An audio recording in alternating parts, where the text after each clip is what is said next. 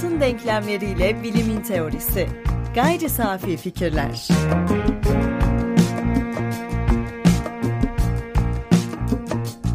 Gayri Safi Fikirlerin 69. bölümünden merhaba. Herkese merhaba. Ben Tansel Erdem Yılmaz. Ben Ömer Faikanlı. Bu bölümde yani 3. sezonun 2. bölümü 69. bölümümüzde geçtiğimiz bölümde başladığımız bilgi yani bildiğimiz şeyleri aslında biliyor muyuz yoksa bildiğimizi mi zannediyoruz tartışmasını biraz daha ileriye götüreceğiz. Bir önceki bölümde dinleyenler e, fark etmişti. Dinlemeyenler olursa ufak bir özet olması amacıyla e, bildiğimiz şeylerin tam anlamıyla e, bizde bilgi olarak bulunup bulunmadığını yani bildiğimizi zannedip zannetmediğimiz üzerine bir soruşturmaya girişmiştik. Bu bölümde e, günlük bilgilere dair e, bir bilgi yanılsamasından bahsettikten sonra bunu bir üst seviyeye çıkarmak ve bilim felsefesi ve epistemoloji özelinde de tartışmak istiyorum. E, bilim felsefesi ve epistemoloji özelinde bildiğimizi sandıklarımız yani bu konuda baktığımızda e, bilginin üretimi, bilginin e, erişimi ve bilginin aslında kaynaklarının tartışıldığı epistemolojide bilgiye dair bildiklerimiz birer yanılsama mı? Bu benim aklımı kurcalayan nihai soru. Bir önceki bölümde biraz daha soft incelemiştik ama e, benim kafamı kurcalayan temel soru bu. Yani e, bizler yaklaşık e, 60 bölüm boyunca Thomas Kuhn'un söylediklerini, Karl Popper'ın söylediklerini, belki Feyerabend'in söylediklerini inceledik ama biz onları dinledikten sonra onların ne söylediğini biliyoruz. E, biraz daha geriye gidelim. E, Hegel'in söylediklerini biliyoruz, Kant'ı da biliyoruz. E, aslında onların bilgi hakkında söylediklerini biliyoruz ve onların görüşlerini biliyoruz. Üzerine bir şeyler katmışız fakat bilgiler yığın altındaki o temele ulaşamamış gibi görünüyoruz. Yani o temelde belki Aristoteles de var, Anaximandros da var, Thales de var. Ee, yani belli bir bilgi yığını var. Yani devlerin üzerinde yükselmişiz e, tabiri caizse. Fakat bu soru farazi de gibi de görünebilir ama bilmenin bilgisinden bahsettiğimiz vakit e, bildiğimizi varsaydığımız şeyler bir önceki bölümde e, araştırmacılar insanlara fermuarı biliyor musunuz diye sormuştu ve insanlar açıklayamamıştı. Sanki o fermuar meselesi gibi e, ufak bir tartışmayla da ortaya çıkmıyor. Diğer bir deyişle e, araştırmacı, yazar ve özellikle göstergi bilim alanında çalışmış Umberto Eco'nun Yorum ve Aşırı Yorum kitabı var. Seninle de konuşmuştuk bunu. E, onun eserinde e, bu konu sık sık işleniyor. Yani e, ben gül dediğim vakit senin anladığın gülle benim anladığım gül eşit olabilir ama ben e, yürümek dediğimde senin anladığınla benim anladığım arasında büyük bir fark olabilir ve ben senin yerine geçmediğim sürece aslında e, aynı şeylerden bahsetmiyor olacağım. Senin yerine geçtiğimde de zaten kendi e, bahsettiğim bağlamdan kopmuş olacağım. E, bu da bilgiye dair bir ortak zemin oluşturmayı zorlaştırıyor mu? Böyle iki soru var. O ikisini de bağlamaya çalıştım. Ee, ben hemen bazı dinleyicilerimizin şu anda aklına gelmiş olabilecek bir şeyi dillendireyim veya da başka bir anlamda da şeytanın avukatlığını yapayım. Ee, sen dedin ya geçen bölümde bilgi üzerine işte şunları şunları düşündük, konuştuk, sohbet ettik. Belki dinleyeceğimize geçen bölümde mi 69 bölümdür aynı şeyi yapmıyor musunuz? Hatta şu da söylenebilir. Ya bu kadar üzerine konuşulacak bir şey mi? Üzerine konuştuğunuz şeyler. Şimdi bilgiye dair bildiklerimiz aslında güzel bir tamlama oldu. Yani bilgiyi bilmek, bilmeyi bilmek zaten epistemolojide genel bir yaklaşım ile değerlendirildiğinde bilginin tanımlayıcı unsurlarını, temel koşullarını ve kaynaklarını ve sınırlarını belirlemeye çalışan bir araştırma programıydı. Hani böyle kodlamıştık ki bu felsefenin tarihinden gelen bir şey. Hemen hatırlatayım. Üç ana araştırma programı vardı felsefede. Yani kategorize etmek anlamında bunlar elbette ki etkileşimli ve ilişkisel olmakla beraber epistemoloji, ontoloji ve aksiyoloji. Yani bilgini, bilgiyi bilmek, demin söylediğim sınırlar dahilinde bilginin tanımlayıcı unsurları, temel koşulları ve kaynakları ve buna bağlı sınırları. Sınır derken neyi kastetmiştik? Bilmekle veya bilgiyle bilgi olmayan arasındaki fark ne?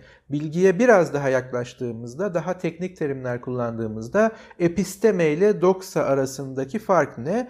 Biraz daha böyle yakınlaşıp incelttiğimizde de acaba bilmekle inanmak arasındaki fark ne? Doğruyla, doğruyu bilmekle doğruya tekabül etmek, tesadüfen denk gelmek arasındaki fark ne? Doğruyla yanlış arasındaki fark ne? Aslında işimiz biraz farklarla sınır derken bunu kastediyoruz. Çünkü daha önce de birkaç kez dillendirmiştik ki her tanımlama bir sınır çizme edimidir veya denemesidir ve her tanımlamayla beraber sınır çizme alanı veya uzamı, bu mantıksal bir uzamda bir tanım uzamı da tanım mekanı da olabilir. Üçe böler. İçerisi, sınır ve dışarısı. Dolayısıyla her neye bu budur, bu kalemdir, bu telefondur, bu bilgisayardır dersek geri kalan ona benzemeyen şeylere de bu o değildir demiş oluruz. Şimdi bunu bilgiye sorduk biz defaatle. Bilgi nedir ve bilgi olmayan nedir? Bilgiye benzer olduğu halde bilgi olmayan nedir demiştik. Şimdi bu çerçeve içerisinde bakarsak bilgiye dair bildiklerimiz bir yanılsama mı sorusu acaba epistemoloji 90 öteye geçemez mi? Yani bir başka ifadeyle belki daha yumuşatılmış ifadeyle ya işte felsefeciler yorum yapıyor. Siz de yorum yapıyorsunuz. Kendinizce bir şeyler söylüyorsunuz. Ben buna katılmak durumunda değilim. En basit kaçma yolunda şudur. O senin yorumun. Yani başına bence koyabildiğiniz her şey bu anlamda yorum içerisinde kalır. Ama buradan da Umberto Eco'ya bir e, çengel atmıştık. Yani onun ifadesi tabii onun keşfi değil ama onun kitabının başlığı ve bunun üzerine kalem oynattığı için gönderme yaptık. Belki daha detaylı da ele alacağız. E bir de aşırı yorum var. Yani bence desem bile o kadar da değil dediğimiz ki geçtiğimiz programlara dinleyicilerimiz tekrar bakarsa şöyle bir listeden e, bizim bir Ziya örneğimiz vardı. Hani o Neşeli Günler filminde Almanya ormanlarında 5 metrelik aslanı çakıyla avladım deyince ya yapmış olabilir veya o öyle algılamıştır demiyor Münir Özkul'un karakteri. Ziya diyor. Yani o kadar da aşırıya gitme. Artık bu palavra. Yorum aşırı yorum falan değil palavra başka bir ifadeyle. İşte o zaman epistemolojinin kendisi palavra mı? Ee, manşet, sür manşet bu olsun. Epistemolojinin kendisi palavra mı? Ya bu yorum aşırı yorum tartışmasına girdiğimizde Eko'nun koyduğu sınırları e, açıklamak gerekiyor. Çünkü e, orası biraz belirsiz kaldığında biz belki biliyoruz ama e, olaylara aşina olmayan biri için e, anlamsız gelebilir. E, Umberto Eco'ya göre e, bir konu yorumlanıyor. Yani senin yazdığın bir metin yorumlanıyor. Bu bir kapıdır e, cümlesi bir kişi tarafından yorumlanıyor. İşte bu gösterilinin kapı olduğu anlamına geliyor. Kapı e, belli bir e, kolu olan ve onu açtığımızda içeri girip çıkmamıza yarayan e, dikdörtgen bir yapıdır vesaire. Bunun bir de aşırı yorum kısmı var ki aşırı yorumda e, sen bu bir kapıdır dediğinde senin söylemiş olabileceğin şeyler de e, ortaya çıkıyor. Bunun en önemli örneği e, Econ'un da verdiği Foucault sarkıcı kitabı. Kendisi e, fizikçi Leon Foucault'un sarkacından bahsediyor ama yıllar geçtikçe filozof Michel Foucault üzerine de onun bir atı, atfı olduğundan bahsediliyor. Hatta Yaz, Gül'ün adı kitabında da benzer örnekleri var. E, kendisi böyle şeyleri ima etmiyor fakat e, onun ima ettiğine dair öyle şeyler ortaya çıkıyor ki acaba ben bunu ima etmiş miydim diye e, o analizleri okuyor ve şaşırıyor. E, yani epistemolojide bu geçerli midir değil midir bu tartışılabilir ama kişilerin ortaya attığı fikirler özellikle de bilgi alanında ortaya atılan fikirler örneğin Thomas Kuhn'un paradigmalar e, yaklaşımı yahut eş ölçülemezlik yaklaşımı, bilimin ilerlemeye ilerlemesine dair ortaya attığı yaklaşımlarda e, girdiği ve ortaya attığı bazı betimlemeler e, aslında aşırı yorum kanalına girmemize de yol açabiliyor. Bu durumda belki de e, bilgiye dair bildiklerimizin yanılsama olmasına bir kapı açılıyor olabilir. Yani her şeyin olabildiğince net anlaşıldığı bir yer mümkün müdür bilmiyorum ama e, bizim anlamamızı kolaylaştırabilecek o basit metaforlar işin içine girdiğinde sanki aşırı yorum kanalları açılıyor ve bilgiye ulaşmamız da zorlaşabiliyor. Yani e, ilginç bir biçimde bizim anlamamızı kolaylaştırabilecek ve bize o bilginin tesir etmesini kolaylaştırabilecek iyi anlatımlar aşırı, aşırı yorumlara yol açabileceği için bizi bilgiden de uzaklaştırabiliyor. Ee, burada hemen bir başka çengel daha atalım. Demin üç ana kategoriden bahsetmiştim. Epistemoloji, ontoloji ve aksiyoloji. Bunların içerisinde kesişim noktalarına, alanlarına temas etmekle beraber mesela bugün şu an konuştuğumuz konu aynı zamanda iletişim felsefesi veya dil felsefesinin de konusu epistemoloji ile birlikte. Biz onu bilgiye çektiğimizde epistemolojinin konusu oluyor ama iletişim felsefesi veya dil felsefesi de yorum ve aşırı yorum diye kodladığımız problemle ilgili. Yani ben ne diyorum sen ne anlıyorsun? Şimdi iletişim insan olarak, insan türü olarak bizim en önemli özelliğimiz. Çünkü yine geçen programdan bir gönderme yaparsak e, Harari'nin de tezi buydu. Bizi en yakın türden ayıran, farklılaştıran şey ve Homo sapiens'i baskın tür şu an dünya e, gezegeni üzerinde baskın tür kılan şey organize olabilmemiz.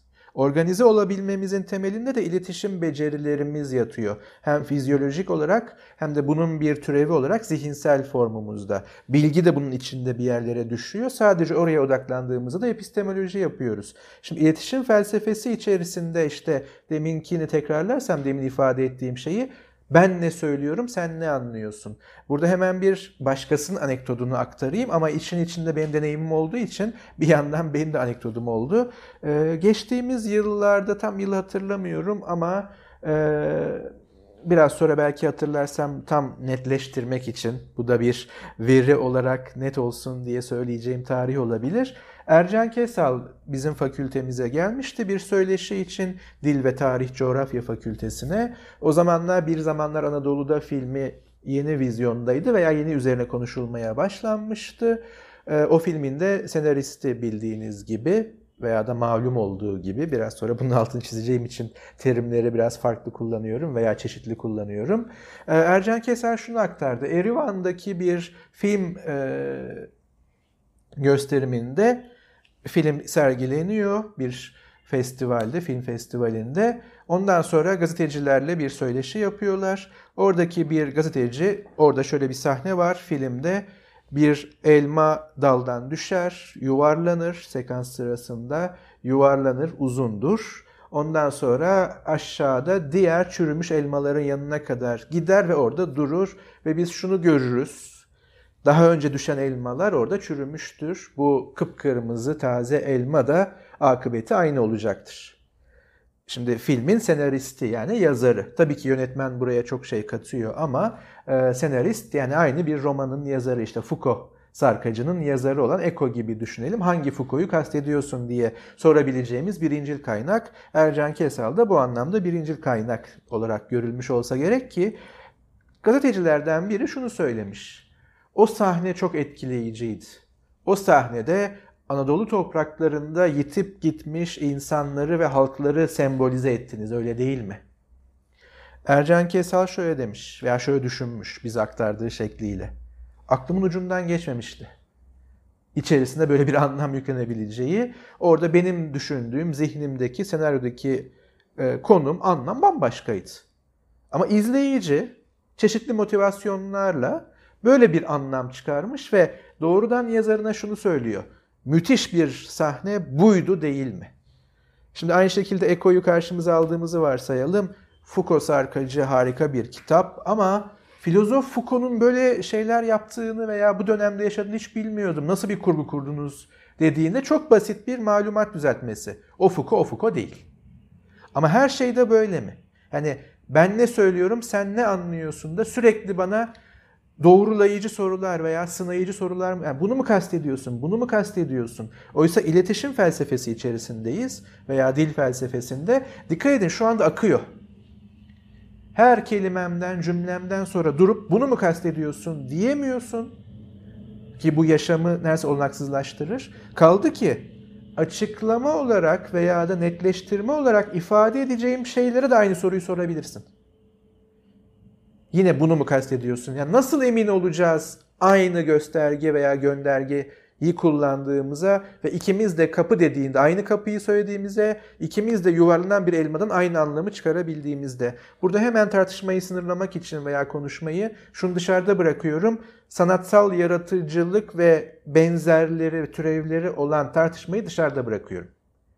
Burası sadece iletişimin nesnel, sağlıklı, hani iletmek, bakın iletişim, iletmek. Bu iletme kanalının asgari açıklığından bahsediyorum ki Harari'nin dediği gibi organize olabilelim. Yani bu belki e, askerlik yapanlar varsa veya meslekten askerler varsa dinleyici arasında aşina gelecektir. Askerlikte emir tekrarı vardır. Emrin doğru anlaşıldığının teyidi için. Özellikle görünür bölgenin dışında yapılacak bir edim için emir verildiyse. Şimdi biz dikkat edersek sürekli emir tekrarı yaparak iletişim kurmuyoruz. Veya sürekli tekrar ederek iletişim kurmuyoruz. Ama belki kaygılarımızdan biri budur. Ee, bazen kendime yönelttiğim hem derslerde hem de bu söyleşilerde bir eleştiri var. Bir şeyi çok tekrarlıyorum ama işte bu iletişim kanalının asgari açıklığını sağlamak adına yapıyorum bunu sadece. Ee, bu açıklığı sağlamak aslında çok da kolay değil. Çünkü bilgi üretimi ve bilgiye dair tartışmalarda bu tip aşırı yorumların oluşturduğu bir algı var ve e, ne anlaşıldıysa o stabil kalıyor. Örneğin ben e, Umberto Eco'nun Foucault'un Sargıcı kitabını okurken Leon Foucault değil de bunun Michel Foucault olduğunu düşünüp kitabı öyle yorumladığımda ve sonrasında Umberto Eco hayır hayır ben ondan bahsetmemiştim siz tamamen yanlış anlamışsınız dediğin, dediğinde çok düşük bir ihtimalle ben algımı orada güncelliyorum. Yani aa tamam o Foucault Foucault değilmiş ben yanlış düşünmüşüm diyorum. Çünkü e, burada yüksek ihtimalle olan aslında Michel Foucault'dan bahsediyordu ama e, işte onu şimdi anlatmıyor içsel olarak bunu düşünmüş diyorum. Bunun sebebi de e, ben o e, fikri ortaya çıkarabilmek için yani Michel Foucault sonucuna ulaşabilmek için çok büyük bir efor sarf etmişim. Yani e, zihnimde çok önemli ağlar kurmuşum ve o ikisini birbirine bağlamışım ve o bağ artık benim için değişmez hale gelebiliyor. Bu da e, bir sınır çizgisi yaratıyor. Yani aşırı yorumun yarattığı sınır çizgisinde bir tarafta hep komple teorisi var. Komple teorileri de yani bilgi arayışımızda bir aşırı yorum tehlikesi göremiyor olabiliriz ama aşırı yorumun sonucunda komple teorilerine yaklaşabilme ihtimalimiz var. Ee, senin bahsettiğin Ercan Kesal örneğinin yine Nuri Bilge Ceylan ayağında farklı bir örnek var.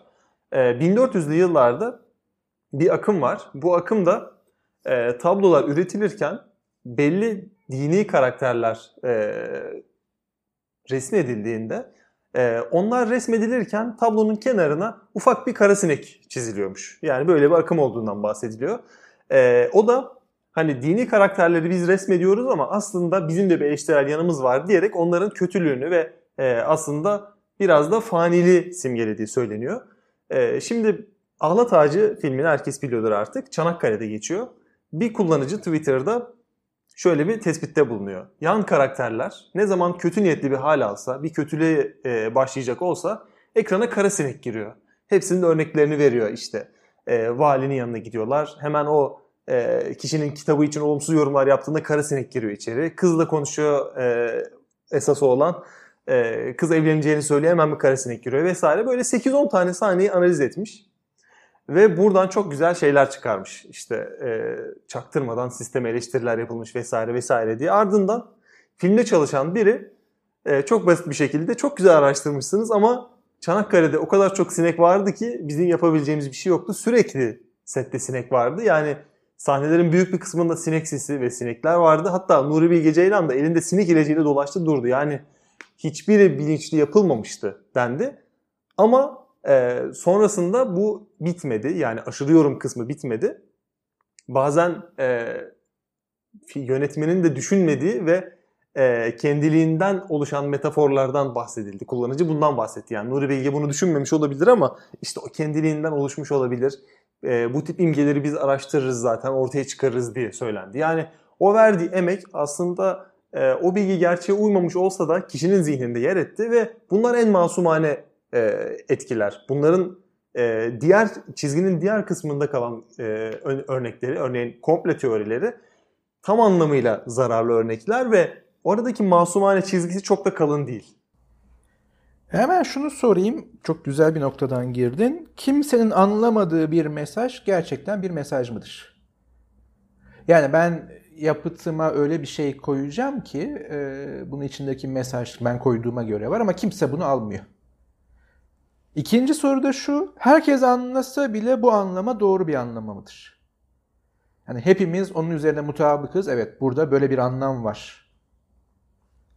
Hepimizin mutabık olması yani bu sayılarla mı ilgili veya birbirimizi teyit etmemizle mi ilgili anlam boyutunda. Yani iletişim felsefesi ve dil felsefesi boyutunda. Epistemoloji ile kesişim bölgesine geri dönecek olursak kendi topraklarımıza diyelim bizim için ikimiz için e, yanlış anlamadan bahsederken yanlış anladın.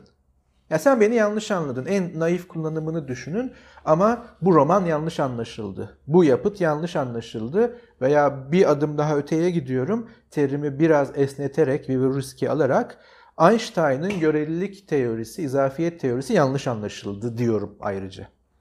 Bir de şunu söylüyorum, yanlış bilgiler var. Şimdi burada hemen bir alt soruyu hatırlatıyorum veya gündeme getiriyorum. Yanlış bilgi olanaklı mıdır? Yani o yanlışsa o bilgi midir? Yoksa yanlış ifadelerden mi bahsetmeliyiz veya e, oraya hangi terim gelmeli? Bu da ayrı bir alt konu olarak e, heybemizde dursun. Yanlış ifadeler diyelim. Şimdi yanlış anlamalar ve yanlış ifadeler. Biri doğrudan bilgi alanında. Yani E eşittir mc küp yanlıştır. La e, sen Umberto Eco'nun kitabını yanlış anlamışsın. Ya da Thomas Kuhn'un kitabını yanlış anlamışsın arasındaki benzerliği diyorum. İkisi arasındaki benzerlik nedir sence? Tekrar ediyorum. Thomas Kuhn'un Bilimsel Devrimlerin Yapısı adlı yapıtını sen yanlış anladın. İkincisi de E eşittir mc küp formülü yanlıştır. Biri daha öznel gibi. Yani kişiye bağlı gibi. Muhakkak ama yine basit düşünmüyorsun. İkisi arasındaki benzer, ikisi de yanlış diyoruz. Bakın tekrar eden iki terim var.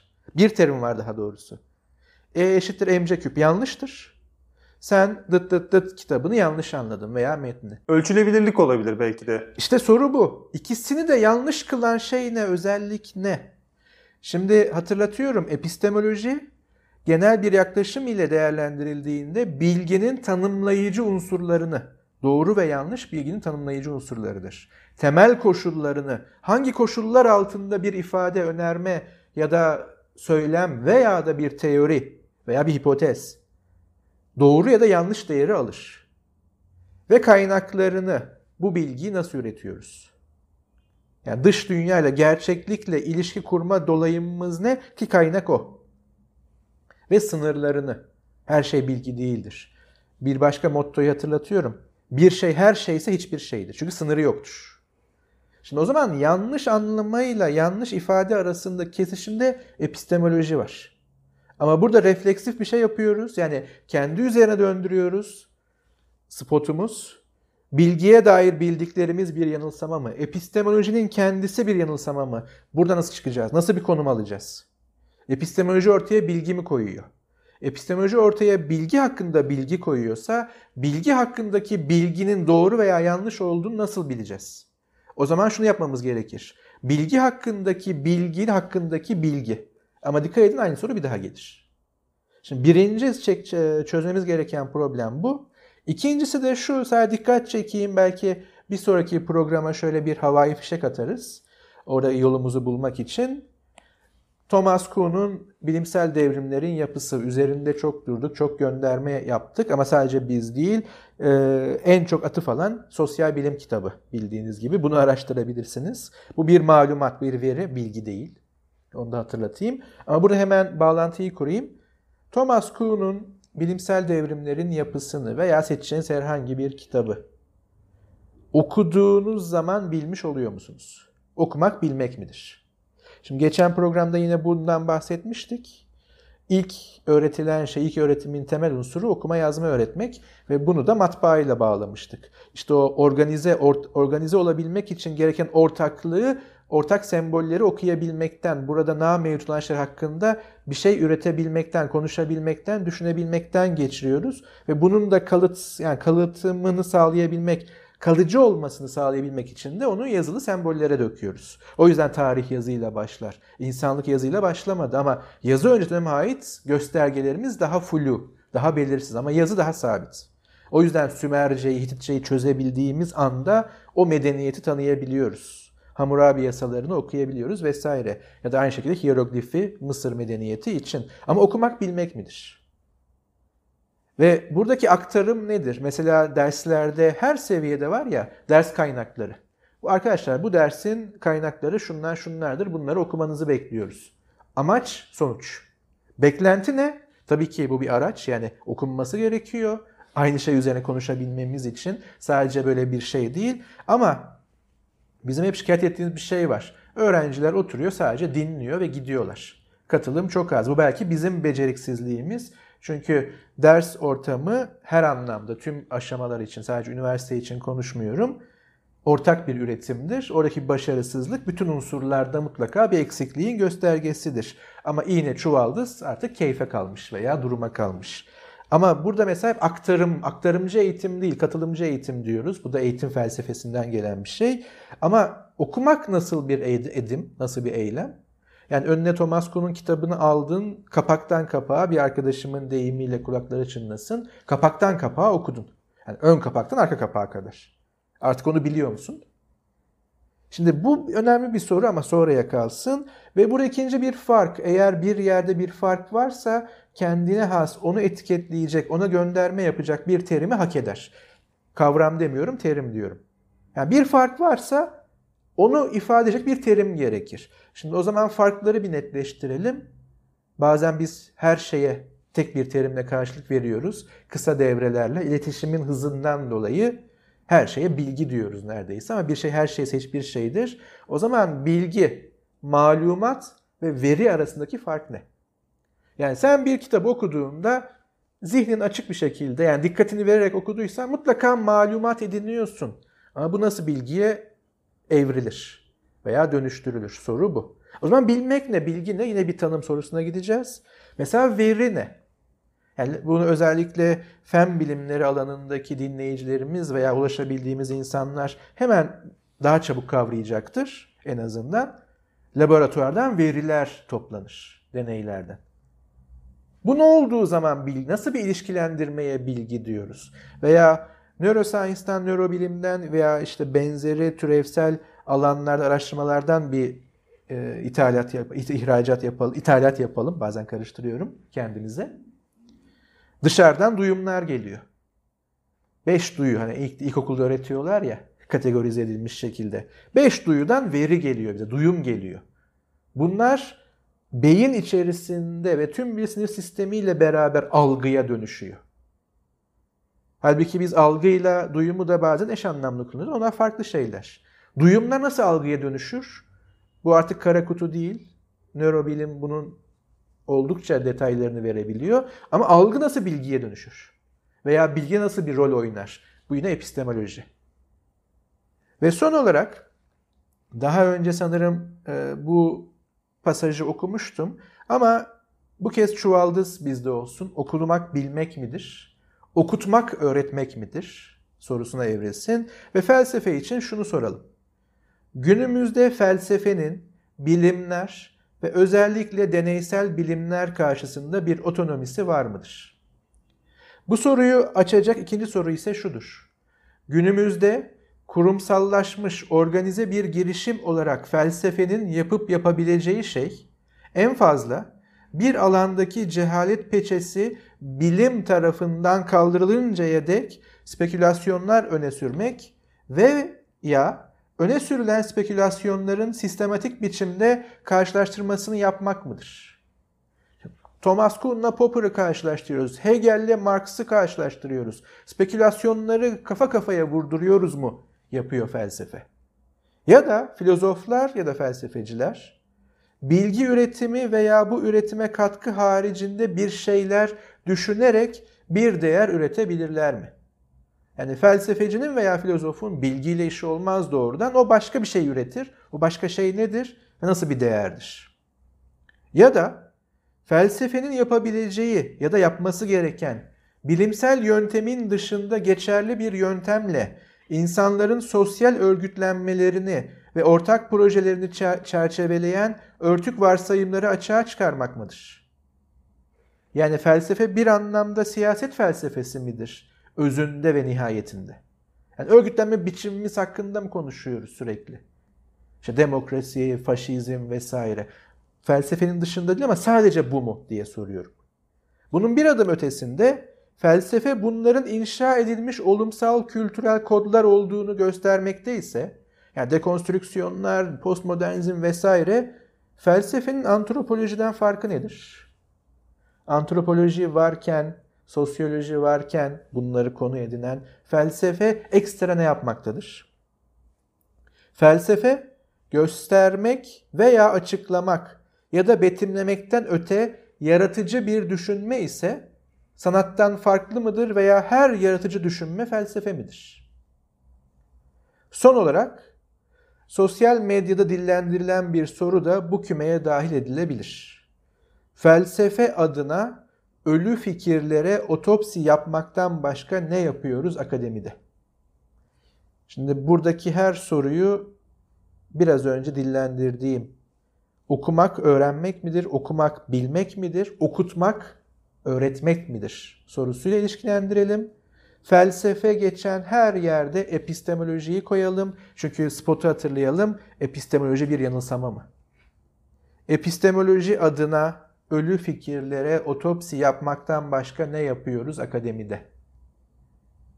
Hemen söyleyeyim çok şey yapıyoruz ama fragman vermeyeyim ama bunu düşünmek lazım. Yani felsefenin belki de ve epistemolojinin keza en önemli özelliği refleksif olabilmesi, ne yapıyorum diye sorabilmesi ve kendinden bile şüphe edebilmesi. Ama bu şüpheyi ortadan kaldıramaz ve sürekli şüphe anında kalırsa da hiçbir şey üretemeyeceğine göre ne yapıyoruz biz? Soru bu. Ve birisi bize ziya diyor mu? Epistemologlar o kadar da değil. Epistemoloji ne yapıyor? Gerçekten ne yapıyor? 69 programdır biz ne yapıyoruz? Birilerinin bize ziya dememesi için aslında biz kendi kendimizi tartışmaya açarak en azından o e, bildiğimiz her şeyin yanılsama olup olmadığı e, aşırı sorusundan yola çıkarak belli tartışmalara ulaşmaya çalışıyoruz. E, ortaya attığım e, tartışmaların hepsi aslında bu konuyu bir adım öteye taşıyor ve tartışmaya devam edeceğiz. Bir sonraki bölümde senin de bahsettiğin gibi bilgi, malumat ve veri arasındaki fark ne? Bunun üzerine yoğunlaşacağız ve e, aslında bizim eş anlamlı olarak kullandığımız ama çok farklı yollara çıkan bazı kelimelerin bazı anlamlarına e, ulaşacağız. E, bu bölümde tıpkı girdiğimiz tartışma gibi yani okuduğumuz şey öğrendiğimiz şeyle eş midir? Ki bu çoğu zaman yanıt e, olarak hayırla karşılaşıyor. E, bir sonraki bölümde neler olacağını hep birlikte göreceğiz. Bize kulak verdiğiniz için teşekkür ederiz. E, bizleri Eksi Özlük'ten eleştirebilirsiniz. iTunes'da yorumlayabilirsiniz, övebilirsiniz. E, merak ettiğiniz sorular için gayrisafifikirler.gmail.com üzerinden bizlere erişebilirsiniz. Görüşmek üzere. Görüşmek üzere. Hayatın denklemleriyle bilimin teorisi. Gayri safi fikirler.